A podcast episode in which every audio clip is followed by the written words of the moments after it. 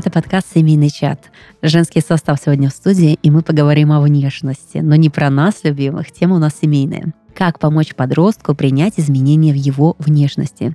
И спонсор этого выпуска – Crystal Minerals Cosmetics, российский бренд гипоаллергенной косметики со стопроцентным минеральным составом. А в студии Red Barn сегодня ведущая Юлия Красникова. Юлия Островская, психолог, гештальт-терапевт, семейный психотерапевт. Будем разбираться, что происходит с телом а, в подростковом периоде человека и что можно вообще а, сделать, помочь, какие есть действительно а, важные моменты, чего стоит не упустить, а что повторюсь, но это будет так, что стоит упустить и не обращать на какие-то вещи да, внимания. что лучше не делать, правда. Вообще про подростков и внешность это прям, ну, я не знаю, табу, табуированная тема а, из разряда, что проходил, мне кажется, каждый. Юль, расскажи вообще про этот период подростковый. Чем он опасен, точнее, с точки зрения вот восприятия того, что происходит с ребенком вообще. Я хочу, ну, напомнить, вдруг кто-то еще об этом не знает, или просто напомнить о том, что вообще самый сложный период в жизни любого человека — это вот подростковый возраст. Его сложность в глобальной перестройке организма, в глобальной перестройке психики, правда очень много что, чего происходит. То есть человек из ребенка превращается в достаточно короткое время в половозрелую, скажем так, особь. Это период, когда качает не только, не только телесное восприятие своего тела, качает вообще восприятие жизни, кто эти родители вообще, что они тут делают, кто я, кто мой друг, что мне нравится, что мне не нравится, люблю ли я эту математику, не люблю я эту математику, попробую ли я покурить, не попробую. Очень много вообще вопросов в жизни э, подростков э, стоит перед ними. И, конечно, особенно, когда мы говорим о внешности, потому что изменения тела колоссальные. Для меня подростковый возраст — это возраст, когда ты проснулся, у тебя грудь, например, да, или ты проснулся, у тебя там волосы под мышками. Ну, конечно, не так резко, но практически иногда ну, ты обнаруживаешь какие-то новые изменения в себе очень так спонтанно и очень такое фееричное, может быть, переживание этому. И детская, э, как будто еще детская психика не может, не может немножко притормаживать, да, перед такими изменениями э, во внешности уже более взрослыми и дети еще, которые такие ранние подростки, они вообще не понимают, что с ними происходит, им, правда, очень сложно. И, конечно, к этому моменту я всегда это рекомендую. Я это рекомендую как человек, который да, занимается сексологией. Ну, ребенок должен знать, что с ним вот-вот начнет происходить. Или что с ним происходит, что это нормально, да, даже когда сложно что могут быть изменения и вообще будут, и слава богу, что есть изменения во внешности, в фигуре. Мы знаем, что у мальчиков да, изменения в голосе происходят. Например, вот у меня такой есть опыт, у меня э, дочь этого возраста, у нее, например, начали кудрявиться волосы в этот период. То есть она всегда была с прямыми волосами, а сейчас такая у нее, у нее такие золотистые кудри. Это тоже новые такие изменения. Я помню, как она психовала, что они никак у нее не укладываются, и вообще не хочу этих кудряшки. Я хочу вообще иметь нормальные прямые волосы конечно, приходится новый с этим ты, да? справляться. Да, это ты, вот новый ты. И фактически происходит это очень быстро. Ну, какой там промежуток времени? кто-то в 11 начинает, примерно с 11 до там, 16 лет. Но это такой большой разрыв для всех. У кого-то 11-12, у кого-то 12-13, у кого-то 13-14, у кого-то 15-16. Но вот короткие время, там у тебя есть два года, чтобы перестроиться. Ну, это очень сложно, друзья. И знаешь, что интересно, когда ты говорила про то, ты знакомишься с новыми явлениями в своей жизни, да? А иногда бывает э, по-другому, когда ты на гормональном фоне понимаешь, что ты меняешься, да, что ты уже не такой ребенок, а внешних факторов тебе еще не достает для да, подтверждения. Да, может быть, да, одно так немножко и ты припаздывает. Такой, такая э, взрослая тетенька в маленьком теле, которые воспринимают как ребенка, да, то есть э, родственники, там, родители, а ты уже вот с другими амбициями, с другими какими-то вещами, и, э, ну, вот осознать, почувствовать себя, это же не грипп, у тебя нет температуры, у тебя нету факторов, которые отметят, да, что что-то в организме меняется. Это вот внутри тебя бурлит. И очень многих родителей и просто топ статей как раз-таки, конечно же, про сложности общения, взаимодействия с ребенком в этом периоде жизни. Основная сложность заключается в том, что к этому периоду сложно подготовиться. И родители в шоке на самом деле от того, что происходит. У а нас ты не есть, знаешь. А у нас есть какая-то такая шутка, когда мы там в среде наших психологов говорим о том, что у кого-то ребенок подросток, типа, ого, понятно, удачи тебе, да, я, я за тебя помолюсь, что-то такое происходит, потому что ну, мы знаем, насколько это сложный, правда, период, и в чем сложность его пройти, потому что там практически уже очень мало родительского контроля, а нам все равно родителям его хочется. И как вот эта миленькая там девочка-малышка вдруг превратилась в эту, я не знаю, медузу Гаргону, которая кричит на тебя из комнаты и хлопает дверями и, и кричит, мама, выйди отсюда. К этому вообще не подготовиться. Ты Никак. же не знаешь, где выстрелить, да, то есть что это будет? Это будут просто какие-то амбиции, это будут границы, это будет выбор твоих интересов, да, там будущий профессии, профессии, какого-то увлечения, партнера, да, друга. То есть, ну, вообще не понимаешь, на каком э, фронте ты будешь воевать, на какой территории. Но сам, самый такой вот фронт из, из того, что я знаю, опять-таки, потому что у меня двое детей как раз в этом возрасте, они учатся в школе, это то, что как раз ты сказала, да, про выбор профессии, про амбиции классно. Это как будто бы важный для этого возраст, потому что скоро 11 класс и вообще ЕГЭ замечательно. Но у детей, э, у подростков, у людей в этом периоде задача просто другая. Задача точно не учиться. А родители как раз-таки понимают, что как будто должно быть по-другому, хотя будто бы они сами подростками не были. У них задача в, этом время, э, в, в это время, у них формирует, вообще просыпается либидо. У них задача там, не знаю, поприсматриваться к каким-то партнерам, посмотреть, что происходит вокруг, оглядеться, не знаю, вот там мальчик или девочка, вот это все такое интересное у них наступает, они там начинают тусоваться. Например, моя старшая дочь в этом году, они вот дружили только девочками, только девочками, а теперь у них компания. Ну, мы пойдем нашей компании. Я говорю, а кто там в компании-то? Она говорит, ну вот там у нас четыре девочки, теперь четыре мальчика. Вот так вот. Да, и они ходят на батуты прыгать, там тусоваться в центр города, еще какие-то у них есть мероприятия. Но первый год у них в компании мальчики. С мальчики. Да. Пустили в свой закрытый да. женский клуб. Да. Слушай, Юля, ты в каком-то подкасте рассказывала как раз-таки, что на этот период выпадает еще и а, важность сепарации разделения, отделения от родителя. То есть они вроде бы уже должны быть отдельными, но вынуждены находиться в семье. Этот период, можно сказать, заключительный вообще в идеале, да, эпизод, период сепарации. Сначала у нас они пораньше, есть там и в три года, и там в шесть месяцев, ну, они разной интенсивности. Но здесь, да, здесь основная задача вообще человека подрастающего, ну, скажем так, не свергнуть и обесценить взрослого, что как, бы, как будто встать рядом с ним на его, ну, не на его, а рядом с ним. Потом э, эти двое людей, э, когда уже будут два взрослых человека, они вернутся в новом качестве друг, друг другу. Но здесь задача подростка так немножечко обесценить, не свергнуть своего родителя, чтобы самому так опериться. А какие проблемы э, могут возникать внешне?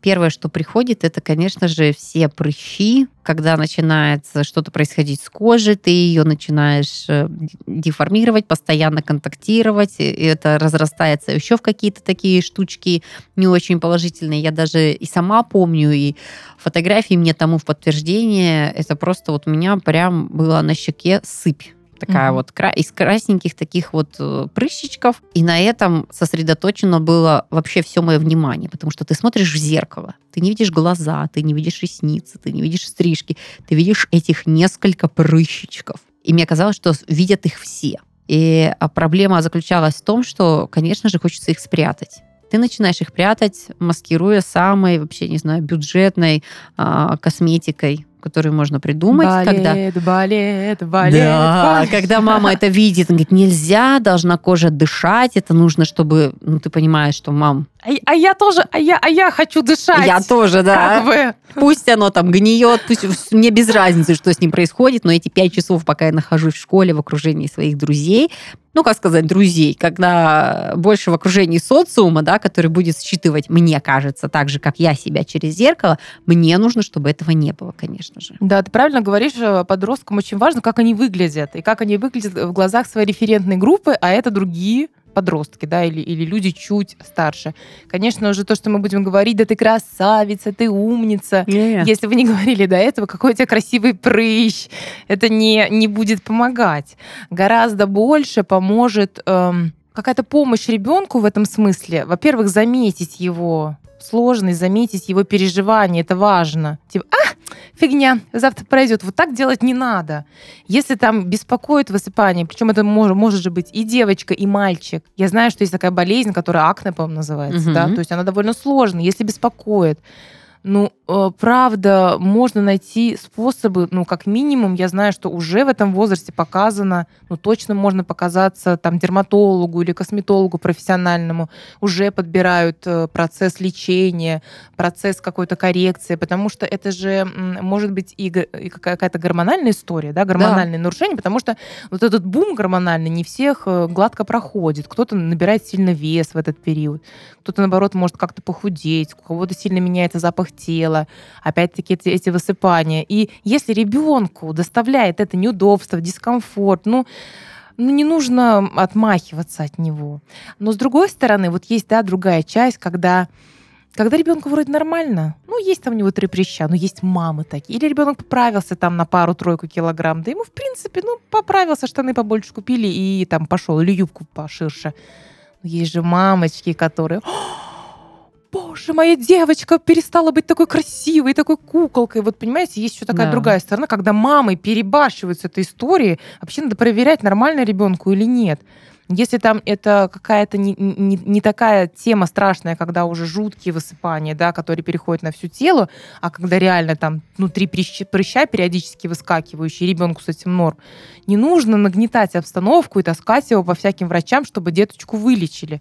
Потому что тогда это маме сложно. Мама, похоже, испытывает много отвращения к этим несовершенствам, к своим в том числе, проецируя это на ребенка, и начинает его гонять по врачам, по косметологам, тем самым вызывая у ребенка много вообще стыда за свою внешность, которая дальше будет развиваться. Вот так поступать точно не стоит. Это, знаешь, э, пройти сложный подростковый период, но самый большой агрессор не общество, а мама, да, то есть ты будешь чувствовать, что ты для мамы толстый, ты для мамы некрасивый, Если да, ты для мамы толстый некрасивый, ты потом для некрасивый толстый для всех людей. На самом деле так же работает. Сначала ты для мамы толстый некрасивый, а потом вообще для всех. Ты так воспринимаешь. То есть, если с точки зрения общественности, там еще 50 на 50, в зависимости от того, как воспримут, какой ты там, какое у тебя там положение, как ты умеешь это подать, да, то со стороны семьи это без, э, без, хотела сказать, беспроигрышный вариант. Нет, это очень проигрышный вариант, но стопроцентное попадание, что у ребенка будет не так комфортно его дальнейшее существование с какими-то видоизменениями. Да, и это знаешь, я знаю очень, к сожалению, я знаю из э, своего профессионального опыта, из клиентских историй, из того, что я слышу там где-то на психологических группах, на терапевтических группах, что есть семьи, есть мамы, которые, ну, давайте грубо скажем, булят своих детей. Ну, булят это что значит? Ну, как-то оценивают негативно их внешность, и причем подчеркивая это там, да что у тебя вот это, да посмотри на себя, да что ты там, что у тебя с волосами. Вот так же правда бывает, к сожалению. Вот такое, знаешь, Бывает. обесценивание Да. даже ну, ребенка. Но ребенок это потом дальше несет. Он, она может быть стать самой прекрасной красавицей, когда вырастет, но у нее самоощущение будет вот этой уродливой девочки, которая ну, не слишком хороша для того, чтобы мать ее любила. Это правда. Вот эти мощные пинки, которые ломают вообще твою психику, они иногда приводят к результатам, если ты готов э, просто сделать все возможное в этом мире, чтобы уйти вот со стадии вот этого лузера в глазах мамы, да. Но с точки зрения счастья, гармонии, это очень грустно. То есть ты красивый, а часто, когда ты даже идеальный красивый, ты все равно себя не принимаешь. Ну, то есть, это, знаешь, мне сразу вспоминается звездная история, когда одна известная модель, вот именно вспоминают, что ее кормили, а, не скажу точно, но у нее прямо есть сладость, так как это Америка, какая-то прям в бренд, что она ненавидит эти сладости, потому что она их ела, она была попра- поправлялась, и вот она красивая, изящная, знаменитая, и при этом она не чувствует себя красивой. Вот просто под параметры, по стандарты, какие-то титулы, которые ей помогают это принять за правду, да, то есть как доказательство, а внутреннего ощущения нету. Да, но я хочу тебе сказать, там может быть бесконечное количество этих титулов, но это внутреннюю дуру, которая есть, знаешь, как угу. пробел, как не купленный в детстве велосипед, я часто эту метафору да, говорю, оно как бы уже не купится, очень сложно наполнить тогда, тогда это через длительную работу, там, с психотерапевтом выстраивается какой-то внутренний свой родитель, такой хороший, который так вот тебя будет все-таки хвалить, принимать и любить твой нос, брови, уши и все, что у тебя есть такое разное и такое прекрасное. Современные подростки довольно рано начинают смотреть в сторону маминой косметички. Тональный крем, румяна, яркие тени и средства для бровей и ресниц любой девочке хочется быть похожей на маму или на героиню любимого фильма. Однако взрослая косметика может стать причиной появления высыпаний, аллергий и прочих неприятных последствий. Компромиссом в данном случае может стать минеральная косметика, которая не содержит вредных для кожи компонентов. Состав продуктов крайне понятный, а как правило состоят из трех-пяти компонентов. В минеральной косметике нет отдушек, талька, спирта, красителей, масел или силиконов, только измельченные в тонкую пудру минералы, которые не забивают поры, позволяя коже дышать.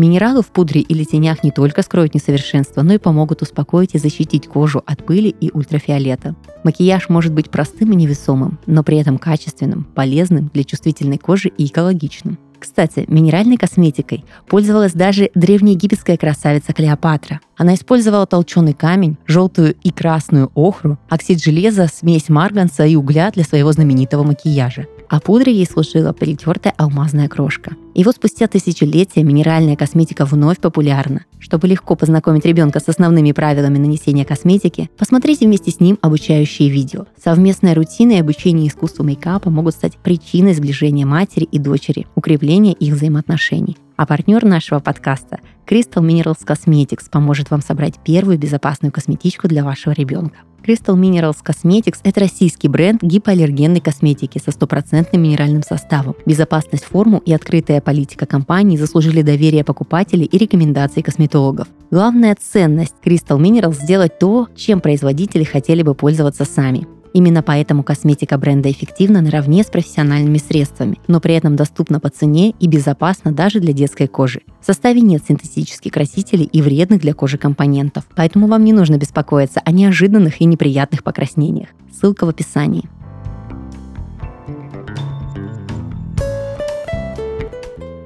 Как вообще связаны вещи, самооценка и вот эти физиологические изменения у подростка? У подростка связаны прям напрямую могут быть самооценка и физиологические изменения.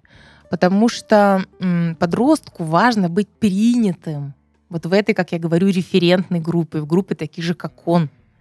А чтобы быть принятым, например, мы точно знаем, что есть какие-то все-таки стандарты, да, стандарты внешности. Мы живем угу. в этом мире, и мир этот диктует нам эти стандарты.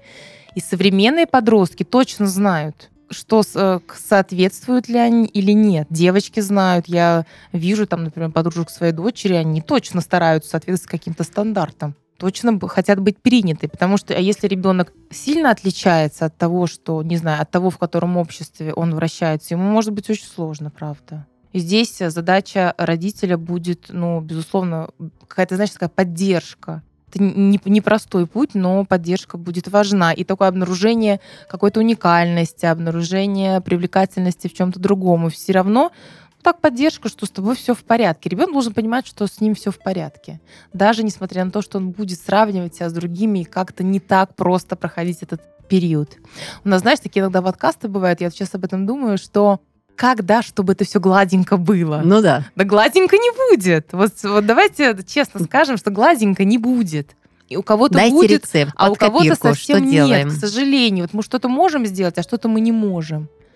Мы что-то уже... И самое интересное, что это тот возраст, когда мы просто пожинаем, как родители, плоды того, что мы сделали до этого. С психологической точки зрения. Конечно, с психологической точки зрения, с, там, с, с точки зрения мотивации, с точки зрения воли, с точки зрения даже той же самооценки. Вот что к этому, да, что выросло, то выросло. Это вот как раз мы будем собирать в этот период и, и посмотрим. А если что-то сложно, как это влияет на коммуникацию? То есть вот э, последствия вот каких-то затрудненной коммуникации у ребенка, у подростка, какие могут быть последствия лично для него, если его не принимает общество, если а, какие-то дефекты, появившиеся, задели его самооценку, он не такой уже яркий, эффектный, ему не так легко презентовать себя, он уже сам себя понизил на каких-то позициях, что будет дальше? Ну смотри, вот э, так как этот возраст, он такой весь э, мощный, он разный, и он наполнен абсолютно разными переживаниями, так, ну вот, грубо сказать, колбасит. Человека колбасит. Но это же закончится когда-то девочки выровняются, у мальчиков э, перестанут, вот, я не знаю, пушком вот эти расти да. волосы на лице, все выровняется. Все когда-то вы. На самом деле это, это важно тоже поддерживать в этом своего подростка, да, что этот период, он пройдет. И посмотри, посмотреть на других, говорить о том, что, ну смотри, Петя, Вася, Маша, Оля, Таня, вообще сейчас есть такие имена? Есть. Да, вот, в общем, этим всем твоим друзьям тоже не так сладко. Это очень редкие имена ты сейчас перечислила да? в настоящее время.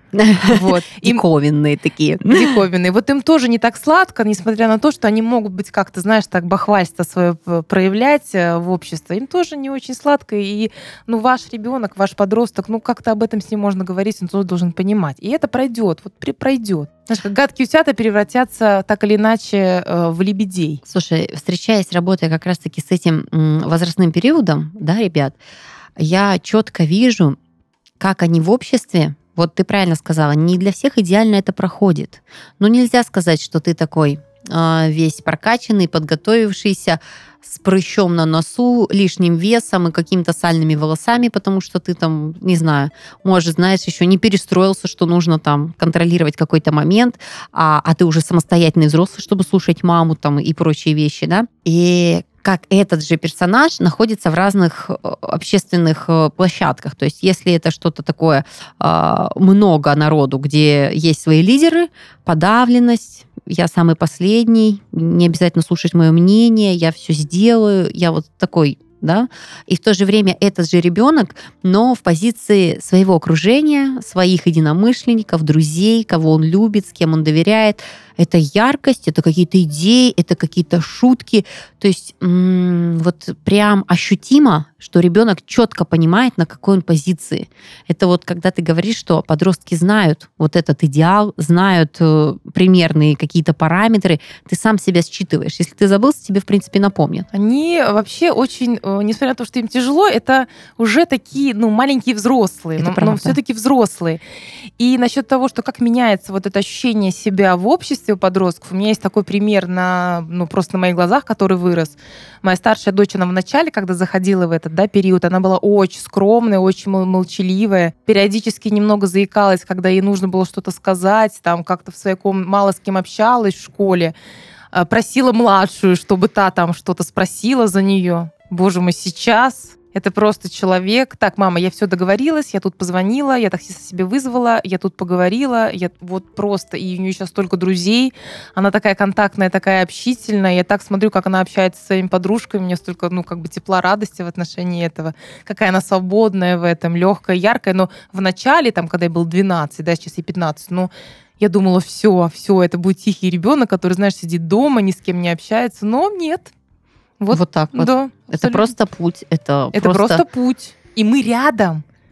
На... И, и задача взрослого быть рядом на расстоянии вытянутой руки. Ты как-то его тут, э, понимаете, важно не мешать подростку, он как-то справится, правда. Важно не мешать, и так, если... О, я здесь, так, что там, прыщ? Волнует? Нет, не волнует, ну все, пока. Волнует, пойдем что-нибудь порешаем, да?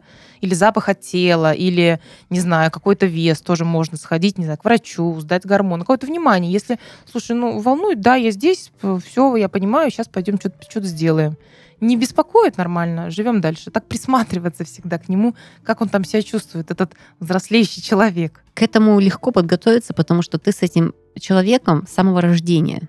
Вот то, что ты рассказываешь, я не на стадии э, родителя с подростковым э, периодом, но я прекрасно понимаю, что я помню, когда в 4 года присматриваюсь, наблюдая, знаешь, так созерцая, как ведет себя, как общается с родственниками, безобразно себя ведет. И ты такой, хотелось бы по-другому, конечно же. Ну, что поделать, да? То есть я с тобой. И потом ты понимаешь, вот сейчас восьмой год, и ты в восторге. В восторге от поведения, от точки зрения, от каких-то размышлений. И ты такой, вау. То есть, ну, я понимаю вот эти чувства, наверное, когда мы с тобой говорили блог про буллинг, про мотивацию, то есть ты как бы мотивируешь себя, давай тебе сейчас прокачаем, сделаем идеально, сделаем красиво, чтобы ты прошла этот легкий этап, но а, нужно понимать, если у тебя ребенок с такими мыслями засыпает и просыпается, может, и правда, как родитель, ты можешь либо подключиться, но, опять же, мне кажется, если мудрый родитель, ты не будешь усугублять, а постараешься сбавить вот эти вот немножечко одержимость, да, но немножечко понятен ход мысли, что как бы сейчас мы себя сделаем идеально, у тебя не будет проблем. Да, то есть, но, как бы, но а это... здесь важно останавливать себя и понимать, что это не для ребенка делается. Да. Это потому что, ну, бывает родителям сложно, сложно выдерживать рядом неидеального ребенка. Ты такой весь красивый, образованный, просто с иголочки, да, и ребенок у тебя, который просто категорически отказывался, не знаю, там, расчесаться сегодня, потому что снервничал, там еще что-то, да. Это тяжело, потому что, ну, на тебя будут смотреть. Конечно, а что вообще тебе подумают? Же мать, что тебя как подумают? Ты, и как ты воспитала этого ребенка? Это же ты как он ответил, почему и так далее. Да, некоторые периоды это прямо из разряда выдыхать особенно в стиле одежды, в выборе. Э, вот, э, знаешь, мне сын сказал, что он сделает татушки на лице. Когда? И я, ну, когда подрастет. Mm. Пока просто на лице ручкой нарисовал. Нет, но знаешь, э, когда, да, хорошо, обязательно. Но я просто понимаю, что вот когда он говорит это в 7 лет, вообще, просто, просто насмех, знаешь, но ты такой думаешь, а прикинь, реально в 14 лет просто приходит, и у него на лице татушки. Как и вот это принять. с этим жить? Ну, то есть э, ты такой понимаешь, что ну, тебе, наверное, сильно много надо будет поработать, чтобы ты вот это все принял. Я не знаю, насколько много, правда. Понимаешь? Нет, мне с собой да, надо да, будет поработать. Если, если, если все-таки начинать видеть в ребенке какого-то ну, человека, который не продолжение тебя, а который вот он человек, и у тебя задача, в принципе, сделать так, чтобы он чтобы он перестал в тебе нуждаться и пошел в свою жизнь, то при с принятием довольно просто все все обходится. А если для тебя нужен какой-то особенный ребенок, самый лучший ребенок, самый умный ребенок, самый красивый ребенок, самый стройный ребенок, самый спокойный ребенок, то тогда здесь будут э, много проблем, правда. Но это же моя семья. Это же вот часть. Ну, недолго э, ему быть частью твоей семьи, когда-то он улетит из твоей семьи и будет строить свою семью, Юль. Поэтому подростковый период очень непростой период. Самый сложный. Мне интересно, мне интересно, это вопросы только э, мам мальчиков вот такие сложные. Мне, как у мамы девочек, как бы таких вопросов не возникает. Ну, слушай... Э, и ну меня не так тревожит все, что все эти изменения, которые с ними Ты происходят. вообще на классной позиции находишься, ты уже дожила до этого периода, да. с кем-то прожила, а с кем-то, в принципе, уже примерно какие-то, знаешь, тизеры тебе накидали, что будет хотя бы да. так, на начальной стадии. И ты уже выдохнула, мне кажется, как бы все окей, меня все устраивает. Я пока, пока мне все устраивает, пока я не найду какую-нибудь запрещенку. Я надеюсь, что я ее не найду в доме. Слушай, ну ладно, самое, самое главное, что мы все, все еще говорим про внешность. Потому что на эти темы это как бы прям сложно. Слушай, а как говорить с подростками о том, что с ними происходит? Прямым текстом. Ну, интересно, вот смотрите о том, что с ними происходит. Если вы вдруг решите поговорить с 15-летним парнем об его полюциях, как бы, да, это будет странно, друзья. На самом деле вы должны были гораздо раньше об этом начать разговаривать, потому что в 15 лет, в 14, даже в 13 лет ребенок ребенок, ну, уже где-то почитала, что-то знает, и точно не захочет с вами об этом разговаривать. Все-таки я призываю уже не в первом подкасте, не в первом выпуске, да, но призываю родителей как-то готовиться, хотя бы к этому можно подготовиться информационно, да, мы говорили, что нельзя, можно информационно начинать говорить о том, что с ребенком вот-вот начнет происходить. Или когда уже происходит, если ребенок пришел, там задают вопросы, ну прямо на них отвечать абсолютно. Ты развиваешься, вот происходит, там у тебя изменяется тело, это нормально, твое тело из детского становится более взрослым, не знаю, очень простыми, простыми словами, особенно можно сейчас опираться на те издания, которые уже есть об этом, которые все так чем они мне нравятся? Потому что они помогают родителю учиться об этом говорить. Там написано все таким языком, который для, для, для того возраста, для которого эта книга, например, создана. Да, мне тоже казалось, что про сексуальное воспитание это ну, издержки современности, вот честно могу сказать по себе, что, ну, не обязательно, не обязательно заниматься просвещением. Но у меня в каком понимании просвещения? У меня вот, а, мы обсуждали, да, что это вот э, пришла а, наш э, медик, школьный, угу, с презервативом, угу. а, с фалосом и показывает наглядно, что как, смех, так и, было и... у вас? Да, да. Не, у нас, у нас такого не было, нам только про месячные рассказывали. Может, рассказывали, ну, как-то, наверное, эта тема была не актуальна. передовая школа да. какая-то. А, и ты такой говоришь, ну, про сексуальное воспитание, это что, я пятилетки такое буду показывать, рассказывать? Ну, вот в моем понимании, да, ты как бы вспомнил свое, что это такое сексуальное воспитание, и такой, ну, как бы, ну, нет, извините, это перебор, да. Но, опять же, когда ты правильно говоришь, есть специальная литература, это классные очень вещи. Я просто листала книжки детские для детей про рождение детей, про систему, то есть честно, она ничем не отличается от той энциклопедии а, про тело, которая была в моем детстве. Только момент э, про репродуктивные органы, про оплодотворение там не сказано. Там про печень, про почки, про э, там наши поджелудочковую там, железу, там расписано. Да? Да, все а рассказать, что это нужно. тоже функциональный орган и как он работает, в принципе, почему нет? Да, вот с точки зрения, потому что в этом возрасте 6, вот 7, я вижу и моему ребенку, ну, чуть раньше, да, интересно, как все устроено. Вот мы изучали, как самолеты работают, да? Ты же не говоришь, что вот это, вот это, а вот этот пропеллер потом узнаешь. Да, да. 20 потом, лет исполнится. Да, и узнаешь. И ты узнаешь, как этот пропеллер запускается. Будет у тебя свой пропеллер. Ты же, да, да. Вот, ты, ты в любом случае разбираешь все. Что-то понятно, что-то непонятно. Тут точно так же. И когда, допустим, да, э, тебе в 15 лет скажут, ну, там, сердце, да, ты такой, ну, да, это орган мой, что такого, ничего страшного. Печень, да, вот про которую, допустим, там а, очень часто рассказывают, когда, как она а, страдает от алкогольной, та, табачной, да, зависимости. Ну, у тебя тоже нету смеха и такой, ой, боже, какая, какая сакральная информация тебе поступает. И то же самое здесь, ты просто начинаешь понимать, что, о, да, это же мой орган, а вот он, а, а да, точно, как бы такие процессы. И потом, а, с точки зрения вот сексуального воспитания, когда ты поэтапно и нужную информацию в важный период, да, потому что, мне кажется, это не в одном, точнее, не не в одном, а очень много как раз-таки кинофильмов, историй показаны вот эти забавные, курьезные моменты, когда садится папа, садится подросток, им нужно поговорить, а, подросток просто в раздраженном состоянии находится, папа в нервном стрессе находится, потому что ему придется произнести слово, которое он не произносил никогда при ребенке, да, то есть как Или бы... не произносил никогда, э, вообще, Быть что может. еще хуже ситуация, да. просто патовей. И это вообще КПД ноль всей этой беседы, просто дискомфорт и странный вечер в этой семье. Да, поэтому ребенок должен знать, что с ним вот-вот что-то начнет происходить с изменениями его тела. А е, они же вообще-то это все, ну, я, это я сказала историю, да, проснулся у тебя грудь, это я преувеличиваю. Все же происходит постепенно. Сначала что-то одно, потом что-то другое не знаю, если мальчик начинает меняться голос, потом где-то какое-то там новое волосение. И вот э, это не будет шоком. Вы не проснетесь, да, у вас там из 12 в 15, как в кино. Но постепенно можно об этом говорить, спрашивать, не знаю, уточнять э, про гигиену, потому что ты правильно сказала, что сначала они дети, и ты как будто бы немножечко их управляешь там так, ну что, мы идем мыться, там, иди помойся, там, там все уже вечер, все как бы, а потом они э, становятся, да, подростки, и начинают так немножечко подванивать чуть-чуть, честно. Вот. И, но они привыкли там раз в неделю, и тогда уже надо корректировать как-то гигиену. Ну, как-то это надо сделать это очень сложно. Как-то надо сделать это так мягко, чтобы ребенку не казалось, что он для тебя воняет. Это очень сложный такой материнский путь. Да, кстати, у меня был разговор с мамой, и вот она прям жестко контролировала свою дочку в этом плане. Не, вот э, честно, приятная очень и мама, и дочка, и добра, и любви много в этой семье, но при этом при всем очень замкнутый, очень закрытый ребенок. И я понятия не имею, какое там воспитание, какой там уклад, э, какой в принципе ребенок, да, то есть, ну, по интересам.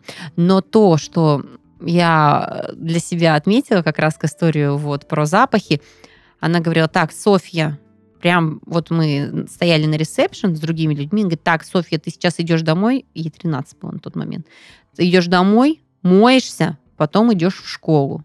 И мне такая шепотом, воняет невозможно. Но вот это шепотом слышали еще люди, которые сидели. Да. И рядом стоит эта Софья.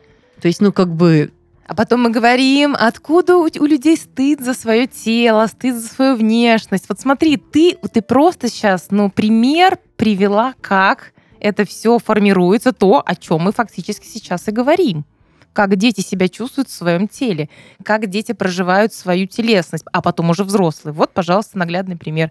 Даже далеко ходить не надо, как говорила моя учительница. Да, это вот тот разрыв, когда ты вроде бы как своему, да, ну ты зашел так, иди мой руки, то есть это же нормальная фраза, и там пятилетка, восьмилетка, окей, да, правда, что не скажешь, иногда можешь ты забыть помыть, да, а, а тут это уже не просто про помыть, это про личные границы, mm-hmm. это вот про твои какие-то сакральные вещи, которые ты уже относишь именно как к своему вот такому подросшему телу, и это, ну, жестковато, хотя кажется, ну, такая безобидная, простая фраза, просто в целях гигиены. Мы же ничего не говорим, ну да, утром зубы чистим. Все говорят спокойно, в открытую, да, вот, и даже уже взрослые взрослые люди а, там, в 30-40 лет спокойно произнесут, да, я после тренировки, мне надо помыться, да, то есть все понимают, почему нужно помыться, у тебя нету.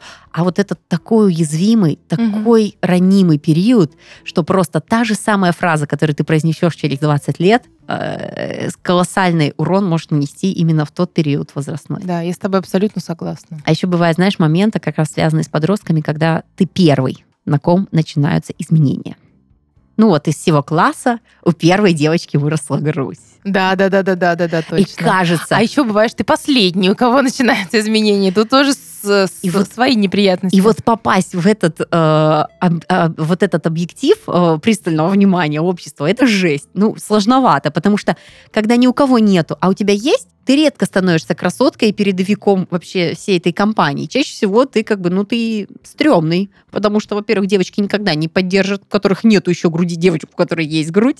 Ну, это чисто, а, если там хорошие подружки, все окей, да, то есть, а с точки зрения, ну, таких моментов, я просто помню, у нас у девочки был очень большой размер груди, я не знаю, какой это был размер, потому что не умели мы еще мерить тогда размеры. Вот. Но это было столько смеха, это столько было вообще ора со стороны девочек, со стороны мальчиков, что эта девочка, она очень сильно стала сутулиться. То есть она сгибала плечи, ей, наверное, хотелось это спрятать. И к моменту, когда мы выпускались, она выпустилась в девятом классе и ушла со школы, а, у нее не самая большая была грудь, ну, может, чуть больше. Ну, вот как, это же, ты же рассказала вот эти градации, у всех разный период. Но она была с горбом. Вот она была настолько сутулая уже, то есть прямо вот потом уже смеялись над ее больше горбинкой, нежели над грудью, да, хотя выросли у всех. И вот этот момент, когда ты попадаешь в объектив, либо ты самый первый, либо ты самый последний. Когда у всех есть, тогда есть шуточки в твою сторону. Мальчиков это тоже касается. Вот эти усики, это вообще просто бомба. А потом, когда ты эти усики побрил, это вторая волна шуточек начинается в твой адрес.